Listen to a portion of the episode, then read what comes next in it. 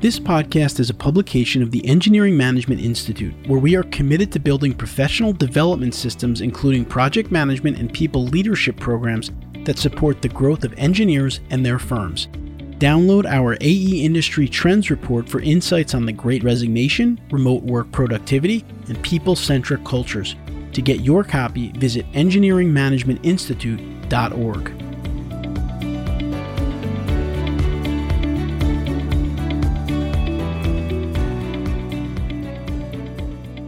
Today, we talk about construction management and infrastructure sensors and how they're benefiting the construction industry. I am your host, Brian Wagner, a licensed professional engineer. And in this episode of the Engineering Quality Control Podcast, I'm talking with Eric Van Dixhoorn, Technical Sales Manager at BrickEye, a leader in industrial IoT and data analytics for risk mitigation.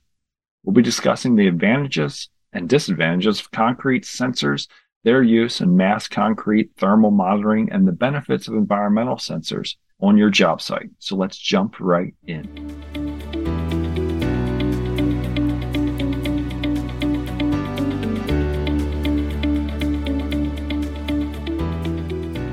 Now I'd like to welcome our guest for today, Eric Van Dixhoorn from BrickEye. Eric, welcome to the Engineering Quality Control Podcast. Thanks, Brian, for having me. Looking forward to it. Could you tell our audience a little bit about yourself, maybe what you do on a daily basis, and what your interface is with engineering? My background is in civil engineering. I attended the University of Wisconsin in Milwaukee and then went to work as a project manager for almost eight years for a heavy civil contractor in the Wisconsin area. Mainly worked on bridge construction, heavy highway, a lot of road construction.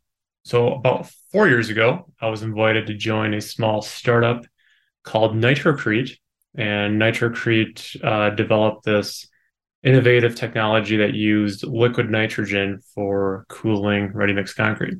So that brought our family out to Colorado. That was a really good experience, a lot of fun. For the last year and a half, I've been working for BrickEye. So BrickEye is a Toronto-based company that works with IoT technology in the construction industry. So, my role, I'm the director of technical sales. I lead sales and business development here in the United States, mainly with our concrete sensors, which is part of our Lumicon brand. It's been a lot of fun. It's a really smart group of people that I'm working with. They've been great to work with. So, yeah, it's been a really good fit.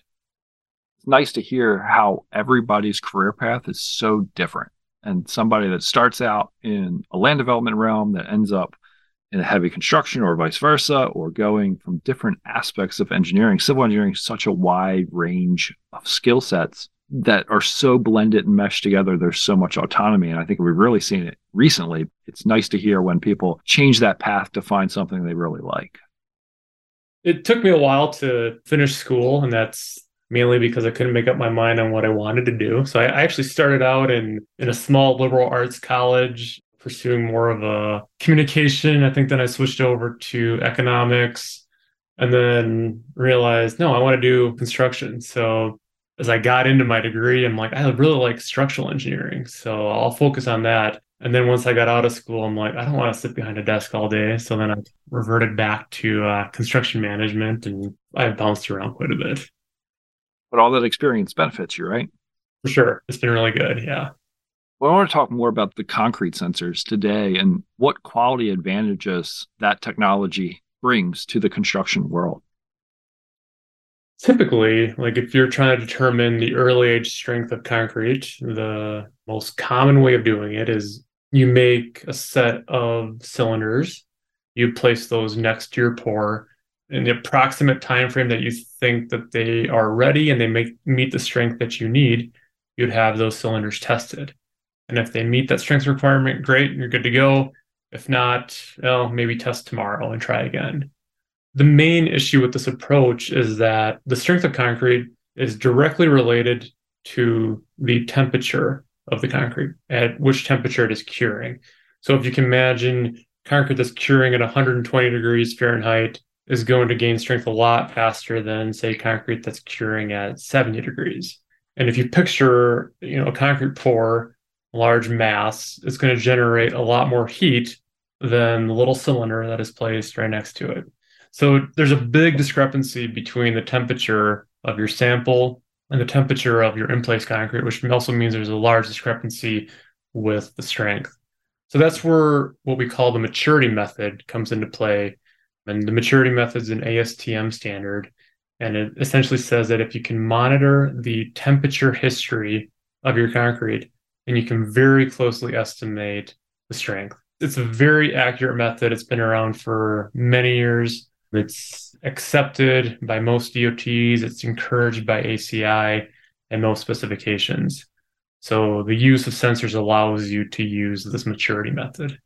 And you know, from a technical standpoint, that's the advantage is that you get a much more accurate estimate of your concrete strength.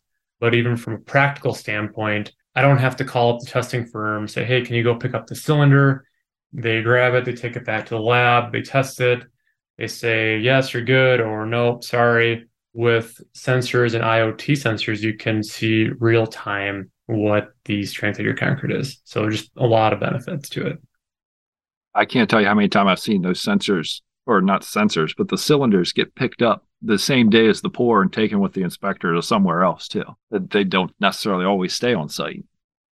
Exactly. There's different types. The maturity method doesn't necessarily replace your 28 day strengths. Like those are still required to make sure that your concrete meets the design strength.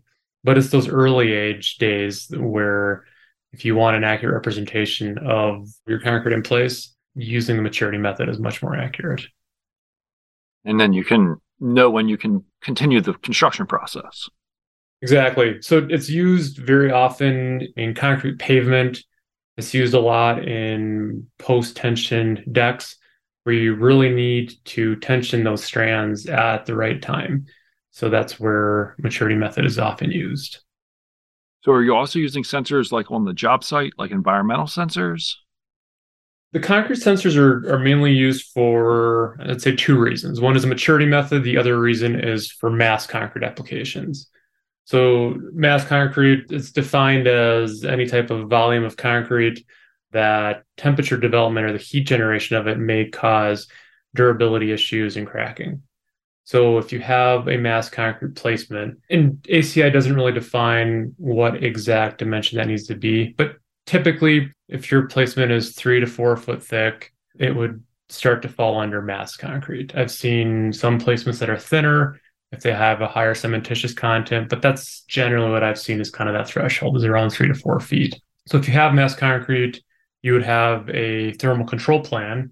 And the, the thermal control plan is essentially an action plan that would help minimize the temperature gain and the temperature differentials within that pour. So, as, as part of that thermal control plan, these sensors would help monitor your temperatures uh, within the pour and then whatever differentials are happening within it as well. And what kind of data are they feeding? Just temperature or? For mass concrete is just temperature. That's correct. Yeah. So, what are some of the key challenges associated with implementing these IoT sensors on construction sites? Some of the challenges are just there are exceptions, but the construction industry is generally not seen as very progressive. So it's been done this way for so many years. Why change anything now? So I think that's why some people look at this new emerging technology as like, why do we need that? Another reason is in the construction industry, the profit margins aren't as high as other industries. So you kind of couple the this is how we have always done it approach to margins being not that high. Maybe these sensors and IoT technologies viewed as kind of a nice to have, but not a necessity. So I think for those reasons, often they don't get used when they should. Do you have any advice for somebody that's like, I really like this technology or I've learned about it through whether they're listening to this podcast or some other thing in and how to maybe approach their supervisors or their leadership on the concepts like resources? my recommendation would be to start small. Like don't jump in the deep end with it. Uh, figure out like based on on your project and what you're doing where it may make sense and, and where it doesn't. Kind of a little bit of a, of a side note but in addition to our concrete sensors we also have whole variety of environmental sensors as well and those are mainly used for risk mitigation purposes. So these include like weather stations, it might include noise monitoring, air quality, vibration monitoring. One of the biggest ones is water leak detection. So if you have a project where you're worried about some of these risks, it might be a good idea to start implementing them on, you know, as a pilot project, as a test, talk with other contractors that may be using them, pick their brains on what works well, what doesn't, start talking with vendors and, and suppliers that provide these types of services. So you have an idea on some of the costs and implications with using them. That'd be my advice is to kind of start small, start with some pilot projects and, and test it out. I think it's great advice. I think it's great technology. And actually, even if you listen to the last few episodes of the podcast, we've really been talking a lot more about technology and apps and systems that help improve the overall quality of the finished product, whether it's on the construction side, on the engineering and design side, or the implementation and execution, whether it's construction inspection and those things. So, how do you see these sensors and this technology fitting into the broader trend of digitalization in the construction industry? Where do you think the future of the industry is going to go? Maybe a little foreshadowing based on your experience. I really enjoy looking at a lot of the new technology that's out there from using drones for like inspecting bridges. I just saw some a video on, on this new technology where they're using digital mapping of utilities to essentially limit how far an excavator can move. So if the bucket of the excavator is approaching this utility based on the GPS data, it would physically restrain the, the operator from being able to move that bucket any closer. Another example is just from my bridge construction background. I remember once the bridge deck is formed up, kind of the next step in the process is having the rebar placed. And I just remember it's looking out on a deck and you see 10 to 12 iron workers out there. They're bent over doing this eight to 10 hours a day, you know, four to five days of work on each project, depending on how big it is. And it's like, man, there's, there's got to be a better way to do this. And recently I saw this kind of newer technology. I think it's called TyBot, where it's a robot that pretty much grabs the rebar, places it out there, and then goes ahead and, and ties it. So it's been really fascinating to see some of the newer technology and new, newer trends that are happening. It's headed in that direction. I recently saw a survey of a number of construction executives and owners for contractors. Like, what is their biggest concern? What is highest on their worry list? And without a doubt, the highest on the list was the labor shortage just finding people to do the work. There's plenty of work coming through. There's plenty of equipment to be able to throw at at the project, but it's finding people to do it. I just had a conversation with a client of ours in uh, North Carolina. They're doing a wastewater treatment plant and they're ready to start the job. It's ready to go, but they can't find people. They don't have a crew to put on the job. So this has been just a common common theme that I've noticed in the last few years. So it talked about technology kind of being a nice to have. I think it's going to quickly transition into being more of a necessity. You're going to be have to be able to do more with less people. And I think that's where technology can kind of fill that gap.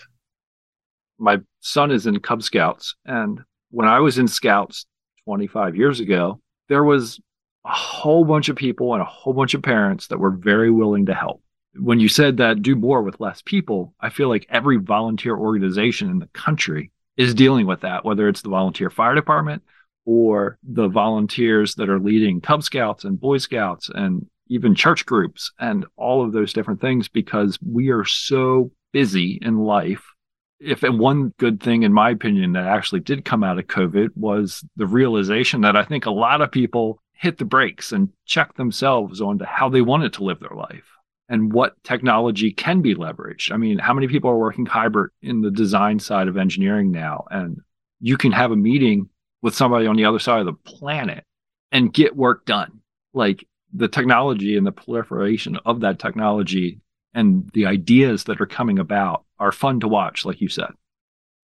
It's true. COVID had a massive influence on technology. So for any uh, kind of tech startups that were working in the construction sector when COVID hit, it was a good time for them. I remember having to travel a lot more for work. And you think about it, like if you have a meeting down, if I had a meeting down in Texas, you know, yeah, it makes sense. You, you book a flight, you head down there for the day, have your two hour meeting, and, and you're maybe stay the night and back home the following day if you add up the hours that you're on the road, if you add up the cost of your not just the the flight, but your time associated with the travel, like it adds up. Now that becomes a two thousand dollar meeting that you just went to when you could probably accomplish the same thing over a Zoom call in, in one hour. So there's certainly advantages to doing things face to face, but I think in many ways it's been a good thing to see some of that shift happen you mentioned risk, and that's, I mean, quality of work is mitigating risk. You're trying to minimize cost overruns, increase profits, maintain safety amongst everybody working on a job site or anybody in the process of engineering. And you touched on the labor force or lack thereof. Where do you see your sensors and the technology that you are working with helping those two things? From I guess our environmental side of the business, one of the sensors that we've been seeing a lot is our water leak detection. Just kind of a, personal example. This past Christmas, but the one before that, our family headed back to Wisconsin to see just family and friends. And I've installed little water sensors around our house just to track if we have any leaks. And sure enough, on I think it was the day before Christmas, I'm getting an alert on my phone that the the sensor underneath our kitchen sink was detected water. I'm like, what's going on? So I call up my neighbor. He heads over to our house. He's like, calls me, he's like, yep, your faucet is leaking. So he shut off the water and all good but you know just thinking through what would have happened had i not had that in place like we would have gotten home and we would have had an entire basement drywall damaged and hardwood floor damaged and thousands of dollars later. That kind of hit me like you know this, this small maybe insignificant and little sensor really helped mitigate a lot of risk and, and issues if you think about that just on a larger scale with with large high rise project that has temporary water runs and especially in climates where you're seeing a lot of freeze thaw cycles just being able to have that peace of mind that if something bursts or something leaked and you have water building up in an electrical panel room or something similar that someone would be notified. And you can take this proactive approach to mitigating that risk to turning that water off versus showing up on Monday and, and you have a major headache on your hands. So that's one area. The other area with more of the concrete sensors, I recently had a, a presentation with the um, Concrete Association of Wyoming. And WYDOT is one of the few states that hasn't quite accepted maturity yet. But they're leaning towards it. They're moving towards allowing it because, kind of similar to the labor shortage, they can't find people. They can't find people to make the samples and then to pick up the samples and and maybe the contractor wants to work on a saturday. They can't find people to pick up these cylinders take them to a lab on a saturday and break them they're very adamant about kind of addressing that labor shortage with the use of technology. So it's going to become more and more common. Definitely. It's um contractors that aren't using it that's going to start to become the exception I know we talked about the future of construction and engineering and things like that, but do you see any state or any organization that's really on the cutting edge ahead of everybody else that you think is going to kind of help spur on adoption or the implementation of different standards? From an infrastructure standpoint, I mean, two states that stand out to me one is Utah especially from a bridge construction standpoint, I think they've been a state that has really adopted what they call ABC accelerated bridge construction. So they've just implemented some really cool technology to just minimize the disruption to the traveling public. So, so, methods for building bridges really quickly and getting them in place. If maybe it means building them off site and moving them in place like over a weekend. So they seem to be kind of on the cutting edge of that type of technology believe it or not, Iowa is actually, from a concrete science standpoint, I'd say they are one of the ones at the forefront. I think they self-describe themselves as the as the concrete state, or I'll have to look up what they what they actually describe it as. But yeah, Iowa is very progressive when it comes to different technology within their concrete, concrete pavements, concrete bridge decks. They've done a lot of cool things. And I mean, from other technology standpoints, it's interesting. I noticed this maybe more so when I was at Nitrocrete.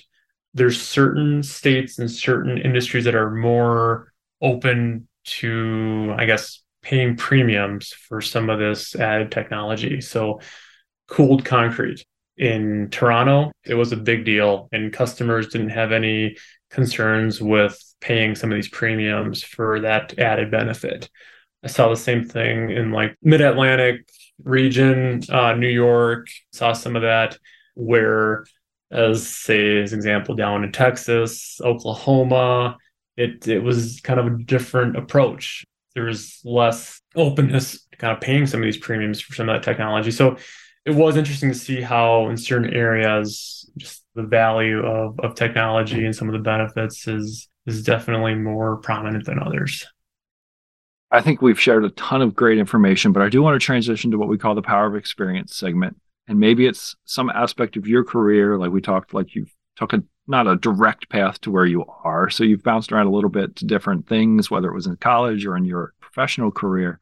But do you have a piece of advice that you'd want to share with our listeners that can be completely related today or completely not related to what we've been talking about that you just want to share with somebody that's in this industry?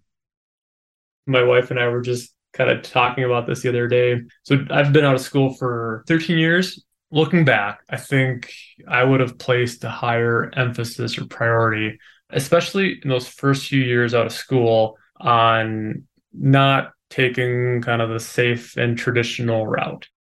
So we got married pretty young. We were both in school.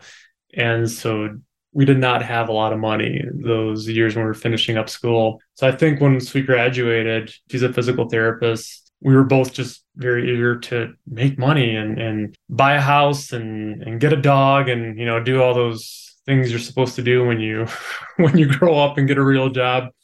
But looking back, I would have enjoyed taking maybe a few more risks with my career, uh, maybe traveled more, found a position where I could bounce around a lot, just experience new things, see different types of construction, meet new people. So, like all these things, just your tolerance for risk lowers and it, it just becomes more difficult once you have kids and, and a mortgage and, and bills to pay. So, I think that would be my advice for someone that's just starting out is don't take a job for the money. Don't take a job because it's safe. Don't take it you know because it's what people expect you to do. Like that is the point in your career where you should be not playing it safe. So try new things figure out what you're good at figure out what you're bad at figure out what you're passionate about. When you're young that's the time to do it when the stakes aren't quite as high. What is the best way for somebody to get a hold of you if they wanted to continue this conversation through LinkedIn. My name will be will be posted to the notes. I have a pretty unique last name, so I'm not not hard to find. My email is eric at brickeye.com. So it's pretty pretty easy to remember as well. Well, thank you again for joining us today. Thanks, Brian. It was a pleasure talking with you. Please remember that you can find the show notes for this episode and all episodes of the Engineering Quality Control podcast at engineeringqualitycontrol.com. There you'll have resources and links to the information we talked about, including how to get a hold of Eric. Until next time, friends, I wish you the best in all of your engineering endeavors.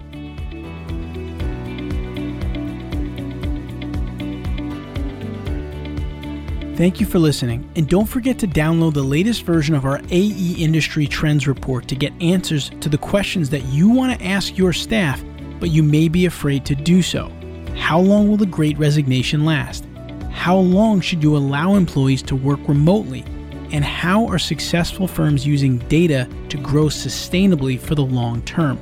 You can learn the answers to these questions and more by downloading the report at engineeringmanagementinstitute.org.